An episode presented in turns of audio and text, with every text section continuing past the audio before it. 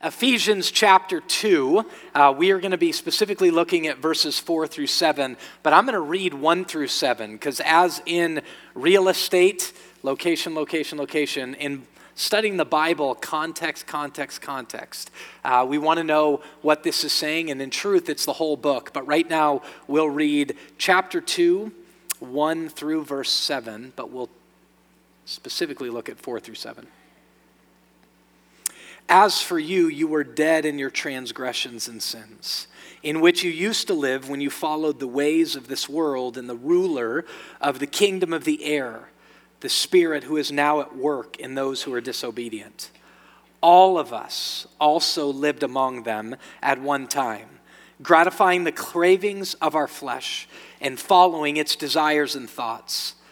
Like the rest, we were by nature deserving of wrath but because of his great love for us. God, who is rich in mercy, made us alive with Christ, even when we were dead in transgressions. It is by grace you have been saved. And God raised us up with Christ and seated us with him in the heavenly realms in Christ Jesus, in order that in the coming ages he might show the incomparable riches of his grace expressed in his kindness to us in Christ Jesus. Let's pray. Father, I pray this morning that you would release your heart, that you would put Jesus on display in a very personal way, that we would know the glory of God through the Holy Spirit presenting to us the beauty of Jesus. God, I pray for specific situations in here that I don't know. I pray into the pain and the anguish that people are coming in with. I pray into the questions and the confusion that people have. Um, I pray specifically into the fear of those who wonder if they really have faith this morning. God, I pray into the exhaustion of people trying to fix things themselves. Father, show us what kind of God you are. Show us your love. In Christ's name we pray. Amen. So today's Palm Sunday which tons of you are like, I don't even know what that means. And some of you are like feeling guilty. Should I know what Palm Sunday is? But Palm Sunday is an actual event that took place that's recorded in the Gospels when Jesus rides into Jerusalem on a donkey. And there's all of these Jews there with palm branches, and they're waving the palm branches as Jesus rides through on this donkey. And they're saying, Hosanna, blessed is he who comes in the name of the Lord. Now, you don't understand this moment unless you understand history. Um, years and years and years before, the Jews had been under an oppressive regime and they were let out. This is what led to Hanukkah, actually, but they were let out ultimately um, behind a liberator named Joseph Maccabees. And when he was riding through, they took palm branches and were saying, Hosanna, which is, hooray, there's a deliverer. We've been delivered. Well, now they're under Roman oppression and they're hoping for deliverance again. And they're waving the flags, hoping that what they've heard about Jesus, that he's the deliverer they want. Because, listen to this, they're experiencing real things, a real lack of freedom, both collectively as a people and individually. Their families are, they are as a people. They're experiencing a lack of freedom, and they want to be free. Therefore, they're experiencing a lack of life. They're living a life that feels more like death, like they're dead people walking. And they know right now they need a deliverer. So when they're waving the branches, they're waving the branches of help. They're waving the branches of expectation. Is this it? And here's the reality of Palm Sunday every person in this room regardless if you believe the things of the Bible or you don't, we're all waving our own palm branches, metaphorically speaking. We all have things in our individual life that we want freedom from. We all have things in our individual life that we want to be different. We all have things in our lives around us that we want to be different. We're all experiencing in ways that we wish weren't so a lot of our life that feels more like death. Whatever words you'd place to that anxiety, depression, exhaustion, experiencing hatred, hating others, whatever it might be that looks we look at the world around us and we go it's a mess or even in the quiet of our own cars, or when we honestly face ourselves in the mirror and we know it's even deep within us, we're waving the branches. And we're waving the branches because what Paul said in Ephesians chapter 2 at the very beginning, that we live in a world of death. Look at what he says at the beginning that Tim taught last week specifically. Paul says this, and you, as for you, you were dead in your transgressions and sins. Now, what he does in covering that we are dead in sin and death is in the world because of sin, he applies to Jews and Gentiles alike.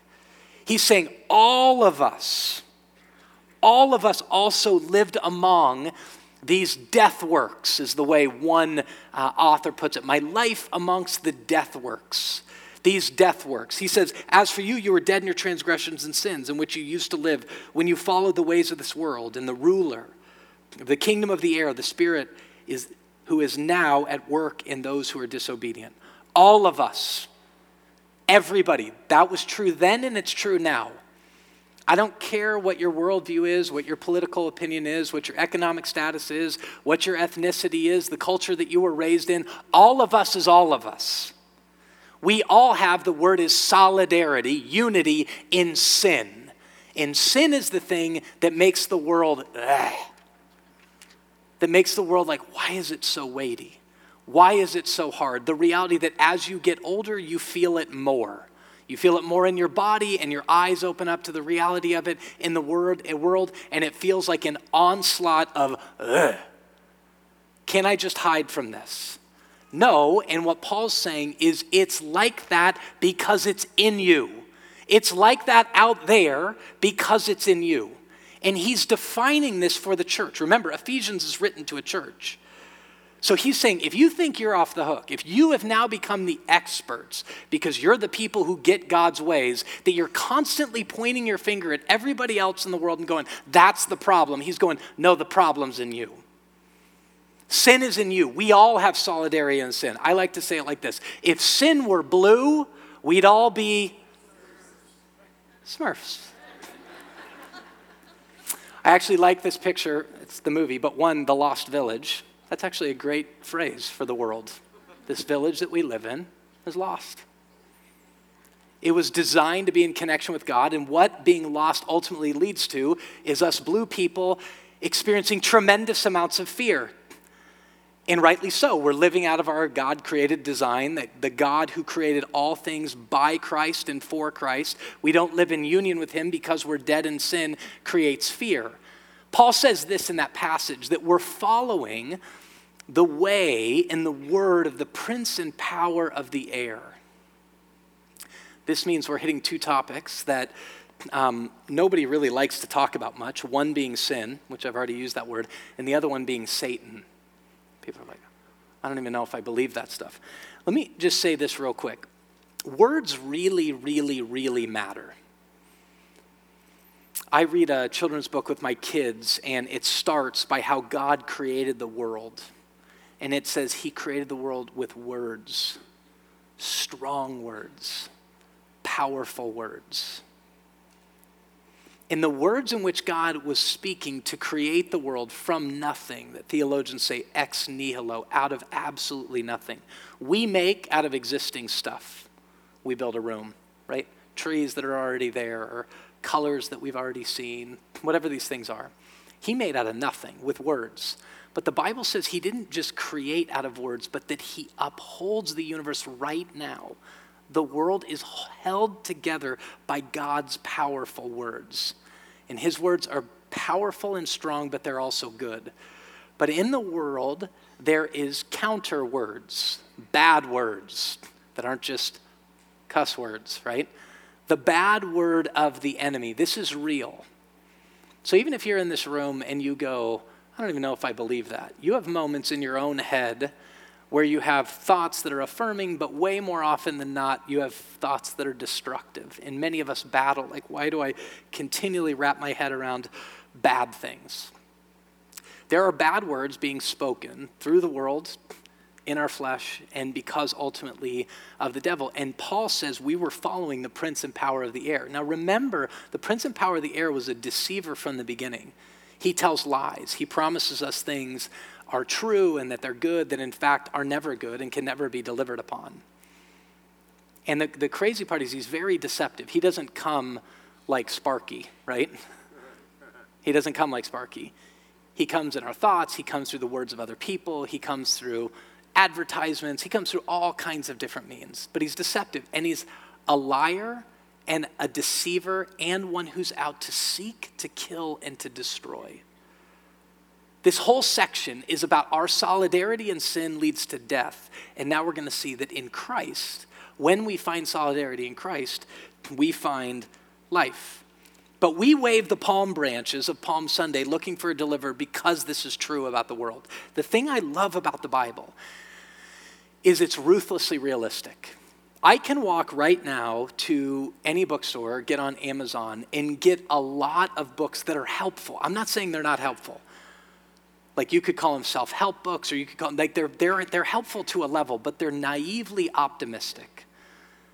Because the truth of the matter is, they communicate things and neglect the fact that life is really, really, really hard. And people do awful, awful, awful things. And we feel really, really, really lonely and insanely anxious. So anxious that many of us struggled to even get in the room today. So depressed that many people that aren't here couldn't even get out of bed. But the Bible's ruthlessly realistic. It speaks into those realities right here, right now, about you, specifically about our condition and about the condition of our world. There are marches like crazy because there's hatred and division in the world all over the place. Marches are happening because what Paul says at the beginning of chapter 2 is true. The crazy part about what Paul says is he says the problem isn't all out there, it's inside you as well, and yet God has done something. This is where it gets powerful in verse 4. He says, But there are beautiful buts in the Bible. It's just true. Okay, I'm not even trying to say that. It's true. Like when you're reading and you're seeing all this stuff, like you're reading the beginning of this and you're like, oh my gosh, oh my gosh. But you have to go, but what? But what? But because of his great love for us, God who is rich in mercy. All of this is true the ruthless realism of where God comes right into your neighborhood, into your very thoughts. The Word of God, the book of Hebrews says, judges the thoughts and intentions of our heart. It's so sharp. It goes, I'll be so ruthlessly realistic. I know where you're living. I know what you're thinking. I know what you're struggling with. I know what you're longing, even when your words don't express it. The heart cries for your own liberation and for being alive. I know it. All of that's real, but God. Because of his great love, this is where this gets fantastic. If you ever look at Jesus, especially in this week where we drive into what the church calls Maundy Thursday, but Good Friday, where you're celebrating this really, really dark moment. The dark moment's there because of how realistic the Bible is about the condition of the world and the condition of your heart and my heart without Christ. If you ever go, why did God continue on to this path where in many Good Friday services you'll get nails and they're celebrating blood and they're celebrating an absolute murdered body? Like it feels all weird. Why did God do it? Because of his great love, not a general love for us, a specific love. That word great is heavy, it means weighty. It isn't like a hallmark, you know, there's a red card or a pink card with a heart on it and a fancy phrase there. It's not trite love, it's strong, powerful, great love. But because of his great love for us.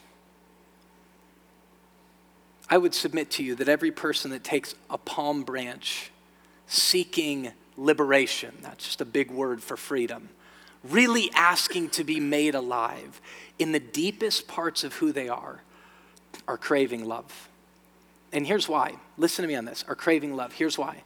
We're made in the image of God. What's happening here in verse 4 but because of his great love, is God acting out of his very character.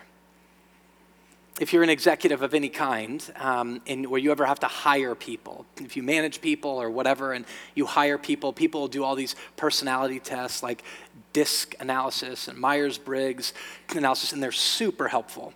But when you get into the nitty gritty, people will always want to say, I want to know what they've done. This is why references are meant to be helpful. The truth is, they're not that helpful because people just put on people that they know are going to say good things about them. But that's why I've always vowed in a reference, I'm going to tell the truth.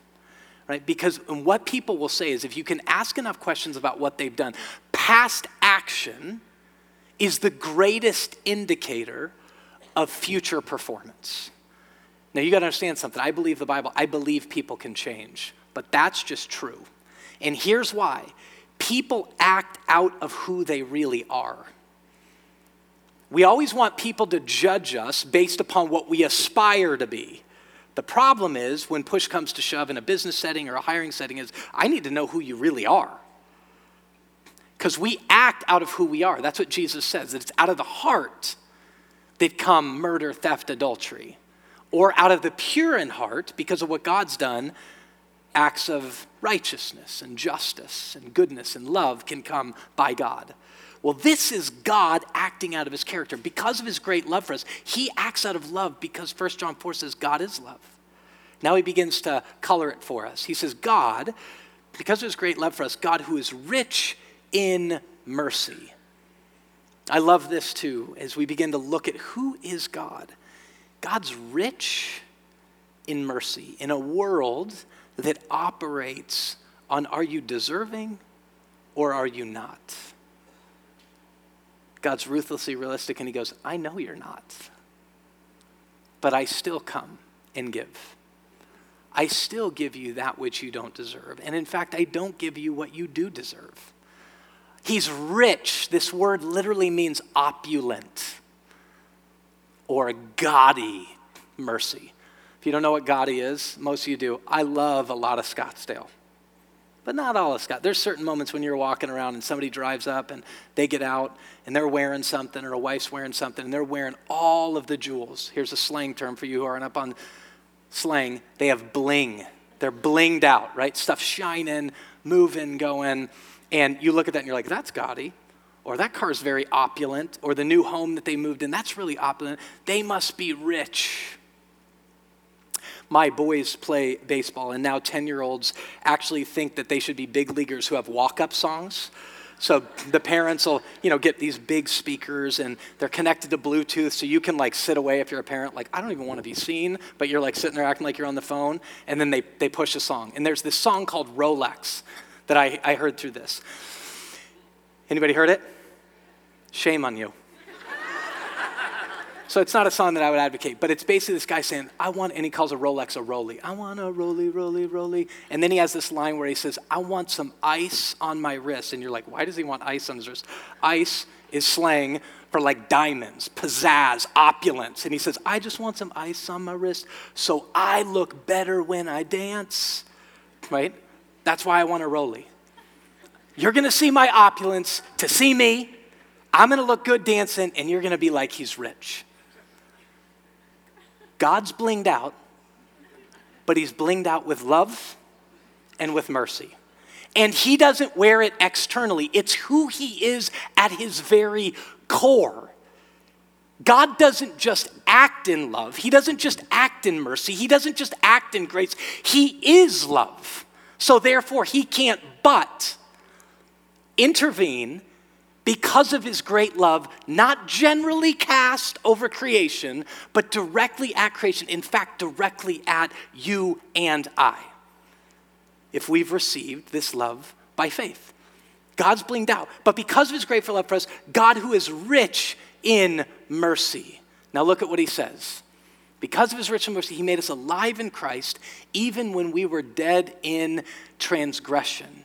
It is by grace you've been saved now, this is when love doesn't just get like, oh, wow, that feels great. He loves. You begin to understand that true love of any kind, hear this, this is worth writing down, not because I'm smart, because it's true. True love of any kind is costly love. Love that's really love costs something. It's sacrificial love.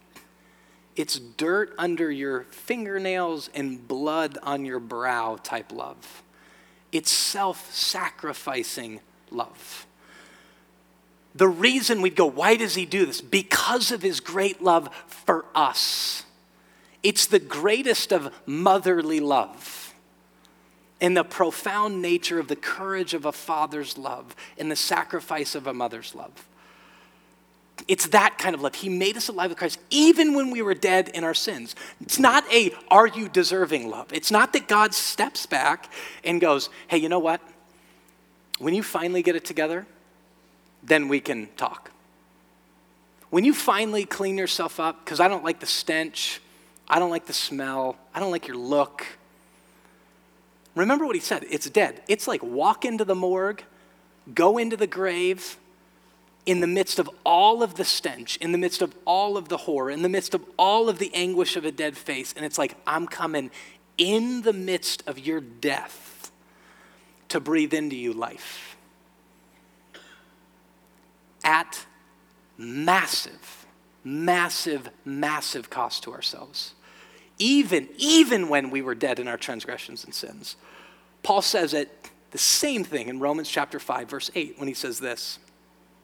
But God demonstrates, God's a demonstrator, He's a displayer, His own love for us in this. While we were still sinners, Christ died for us. We don't live in a world that goes, oh, they're a total screw up. Bless them. That's not how it works. I came across in the last year this amazing uh, statement about the parable of the prodigal son. So, this son who just wants to use his father and take his stuff and then leave and he squanders it all and he's like, I got nothing left. I'd be better to eat with the pigs in my father's house than not. And he begins to walk back. And if any of you have ever the story, Jesus tells the story. He begins to walk himself back and his head's down. He's like, I just hope my father lets me in to eat with the pigs because I have more there. I've screwed up my whole life, I've squandered my whole entire life. It says the father sees him at a distance, totally shames himself, sprints to the son lavishes blessing upon him. Lavishes blessing, party, everything he has. I mean, it's far from the pigs. He's got more than he's ever had in the world. And this guy said this love this phrase. He said, In the world, if you fail at marriage, divorce. If you fail at your job, you're fired. If you fail at God, he throws a party. Folks, that's the gospel. The gospel is we can't keep it together. We can't get ourselves to where God goes, look at them. They're amazing. Look at how good they are. While we were still sinners, Christ died for us. He then moves on, verse 9. Sorry, I said verse 9. Actually, this would be verse 6, I think, in Ephesians chapter 2. So, in Ephesians chapter 2, and God raised us with Christ, seated us with him in the heavenly realms in Christ Jesus. I may have screwed this up. What does verse 5 say? You guys can laugh. I'm a human. Made us alive together in Christ, even when we were dead in our transgressions. It is by grace you've been saved. Let me stop here before we get at grace, because this is really, really important. There are tons of us in this room that fundamentally, one of our deepest, deepest challenges in life is that we can have it roll off of our tongue that we trust God, that we have faith in God. But the truth is, we struggle like crazy with trust. We struggle like crazy with belief. Is he really for me?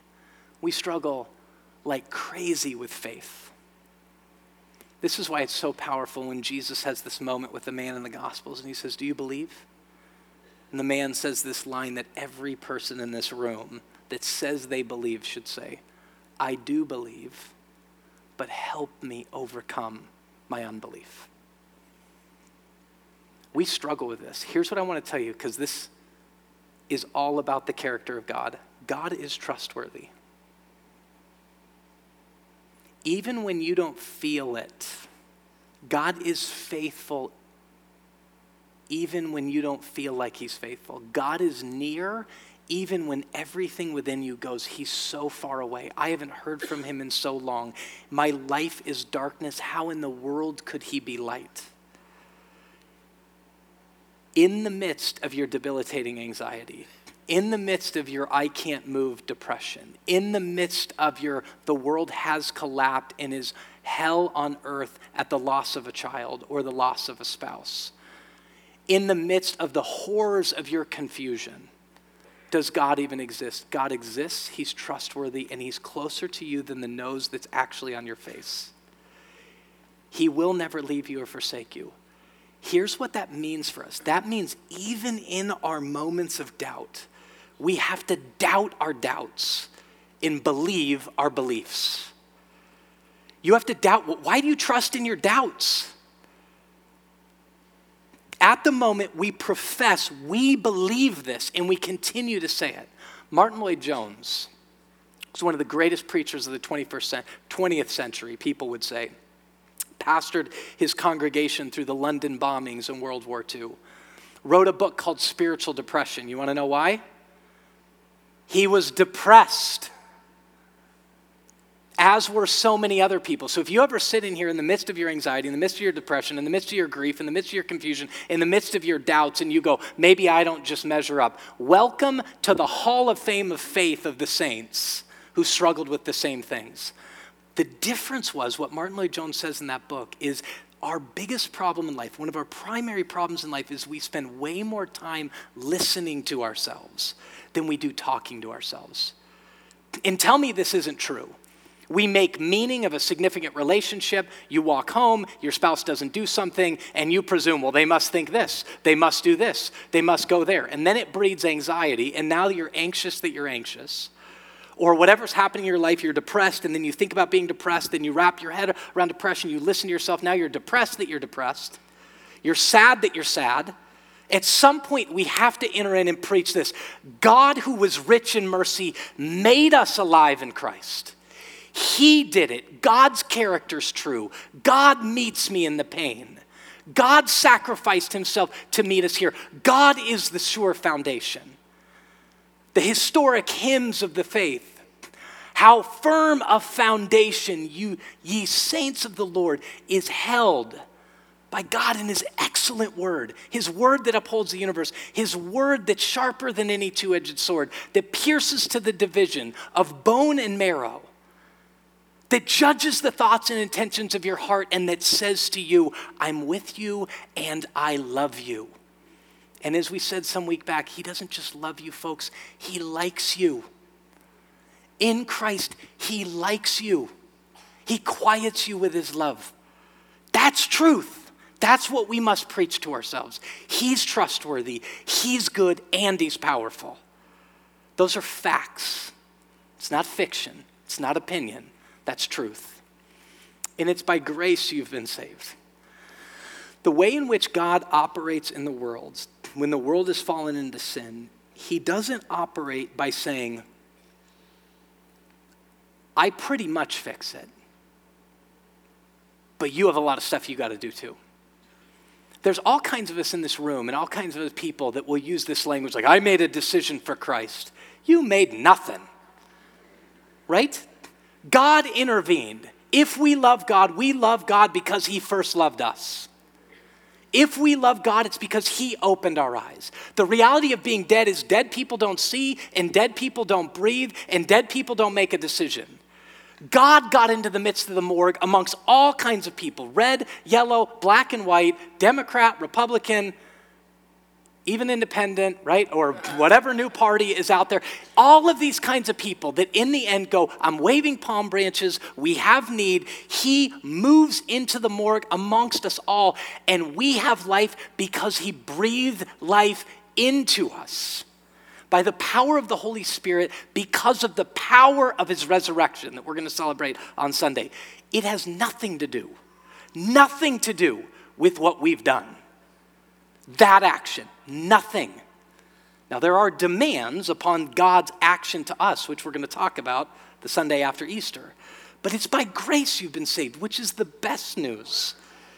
It's the goodness of the good news that there is a deliverer, that the palm branches bring about. So they actually celebrate a reality. There is a reason to say hooray, Hosanna.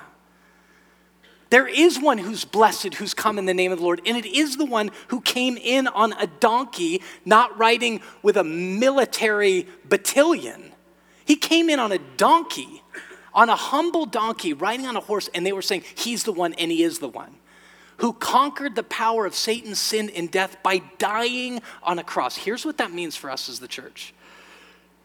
That means if this is an all of us thing, there's not a person in this room, if you believe this, who can look down your nose at anybody. Ever. Doesn't mean don't have wisdom. But Jesus said this You who say, you fool, the word he says is Raca, are subject to the hellfire. How can he say that? If we look and go, You fool, he's saying, if you say that, you don't truly believe this. And believing this is our only hope. We can't ever be a people who look down our noses. But here's the other thing is when you're honest with yourself and when we're honest with ourselves, the truth is Redemption Church is not great. it's not. And the truth is I'm not great. And the truth is, I can't fix my stuff, and Redemption Church can't fix your stuff, no matter how many ministries that we do. And the truer truth is, you can't fix yourself. The truer truth is, we need a deliverer. The good news is that the deliverer has come, and his name's Jesus. Now, hear me on this, because this point's really important. That word saved there is what they'd call is a perfect tense that means virtually nothing on its own. But when you understand what it means, it means everything. That word saved means there's something that happened in history, a past real action that has ongoing, present reality. The way in which the Bible talks about salvation isn't this moment of, I have been saved, period. Paul actually says this to the Corinthians Christ, in whom you have been saved. Now, listen to this are being saved and will be saved. Now, that's a past action, that it's fact. If by faith you've been saved, you're saved. But tell me this isn't true, Christians, and somebody can give me an amen to this. Many of us put our faith in Christ decades ago, but you're living in a circumstance right now that you need salvation in. Can I get an amen? He's the Savior then, just as He was then. He's not the Savior once, and now you're left to do it all on your own. He's the one we plead for help now. Sin's all around us. Sin still remains within us, and we need help now. God, I don't need past. I need something that happened in the past that affects me today. Right now, I need to, to bring out, I need it to be actualized, activated, lived upon. That's the grace that saved us, is one that saved us, is saving us, and when we stand before the holiness of God, will save us again. The fact that we'll be saved again or being saved right now doesn't mean we're not saved. It's the reality that we are saved. And more than that, it's not the reality of just the action, it's the reality of God. God, in his very character, is a Savior. Amen? We don't serve a God that's trying to squash us. We have a God that's continually trying to save us. That's the good news. The good news is bound up in who God is and the very character of who God is. Now, here's what all that means and what God has done and is doing He made us alive with Christ. If you by faith are no longer dead in your sins, don't forget that for a minute. Even though you struggle with sin, the reality is Paul would say, Why are you still living like you're dead? You're alive. You're alive. And then he says this in verse 6 It is by grace you've been saved through faith. And then he says, verse 6 And God raised us up with Christ. So this is the image ultimately of baptism that we have been buried with Christ in baptism and being raised again to newness of life. He got into the morgue, entered into our death with us in his sacrifice, and he raised us with him up with Christ Jesus and seated us with him in the heavenly realms in Christ Jesus. Now, where does Jesus sit in the heavenly realms in relation to the Father? Now, let me stop and say this. When I ask a question like this, if you don't know the Bible, I don't care. Neither did I. People ask questions like this all the time, and I'd feel stupid, like, I don't, I don't have any idea, right? These are moments where you can learn. He's sitting at the right hand of the Father. Now, this means if by faith we're in Christ, we've been raised with Christ in his resurrection and joined him in his ascension and are sitting with Christ in the heavenly realms at the right hand of the Father in heavenly places with his authority. And then he says this, the last verse in verse 7 in order that. Now, there's a reason, right? He did it because of his love, but the destination is in order that in the coming ages he might show the incomparable riches of his grace expressed in his kindness to us in Christ Jesus. Now, leave that right there. We've been raised with Christ by the faith that God granted us. It's all by grace that right now I can say, You're alive in Christ. Now, that hasn't been fully realized. It's not like I'm actually there. I'm still living in this death work. But knowing I've been saved and I've been raised, I'm saved and I'm being raised, and I will be saved and be raised. That's the logic of the Bible. Okay?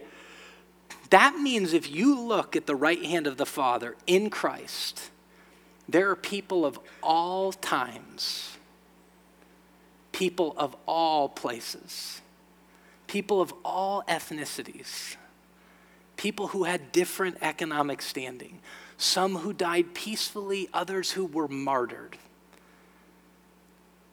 There are people there who could never hear. There are those who could never speak, and those who were the most eloquent speakers. But they're all there by God's grace because of His rich mercy because of his great love, we're sitting in the midst of being with Christ at the right hand of the Father in heavenly places. Why? Okay, now this is great because everybody at this point watches this. This is the thing that First Peter says that angels long to look into. This is the thing that we'll see later in Ephesians that the principalities and powers, Satan himself, are blown away at the manifold wisdom of God that's expressed in the multicolored nature of the church beyond ethnicity, but certainly including ethnicity. And that everybody looks upon it and goes, Them? What? Like them? And they are going, God, God surely did choose the foolish things of the world to shame the wise. them? That's the crew? That's the group? That what would then be on display is not the ice on God's wrist, right? But that people would go, He's rich, but He's rich in mercy. He's rich in kindness. In fact, Paul says the very thing that led the people to that place, their faith and repentance. Paul says, Do you know what leads us to repentance, folks? It's not that you were so enlightened and that you got it. It wasn't that at some moment you had the spiritual epiphany. You not know it's God's kindness that leads us to repentance? Folks, if we believe, it's because God has been so kind to us. And then he tells us, and we're going to see this in a couple weeks, if that's true of what God's done to you, and you have people in your life that you so bad want to get it, you want them to repent, God forbid you be the person that's standing in front of them in, ru- in judgment upon them. Lead them to repentance through your love, mercy, and kindness. That's the character of God. That is the character of God. And it's massively compelling. I'll tell you this, not everybody. There's a big word called centripetal. Most people know centrifugal because Shania Twain sung this song about centrifugal force, but centripetal is moth to a flame. Let me tell you this. I've said this before up here, but I'm going to say it again. I grew up in a family that I was thinking about this this week. They're in town. Um, I did this last time about my dad, but I, am convinced this family dynamic shows so much of the, the, the grace of God um, when God does it well. But we had a family where we would consistently say, all of our friends wanted to be at our house. Non Christian family, by the way. We didn't, we were not following Jesus but everybody would want to be at our house. My sister's friends would want to be there, my friends would be there, people are sleeping over all the time, and they always wanted to come there. Well, now I'm taking a walk with my mom when I was home in Denver, and she said, Your dad and I talk all the time about why you kids, your sister and the grandkids, want to be at the house all the time.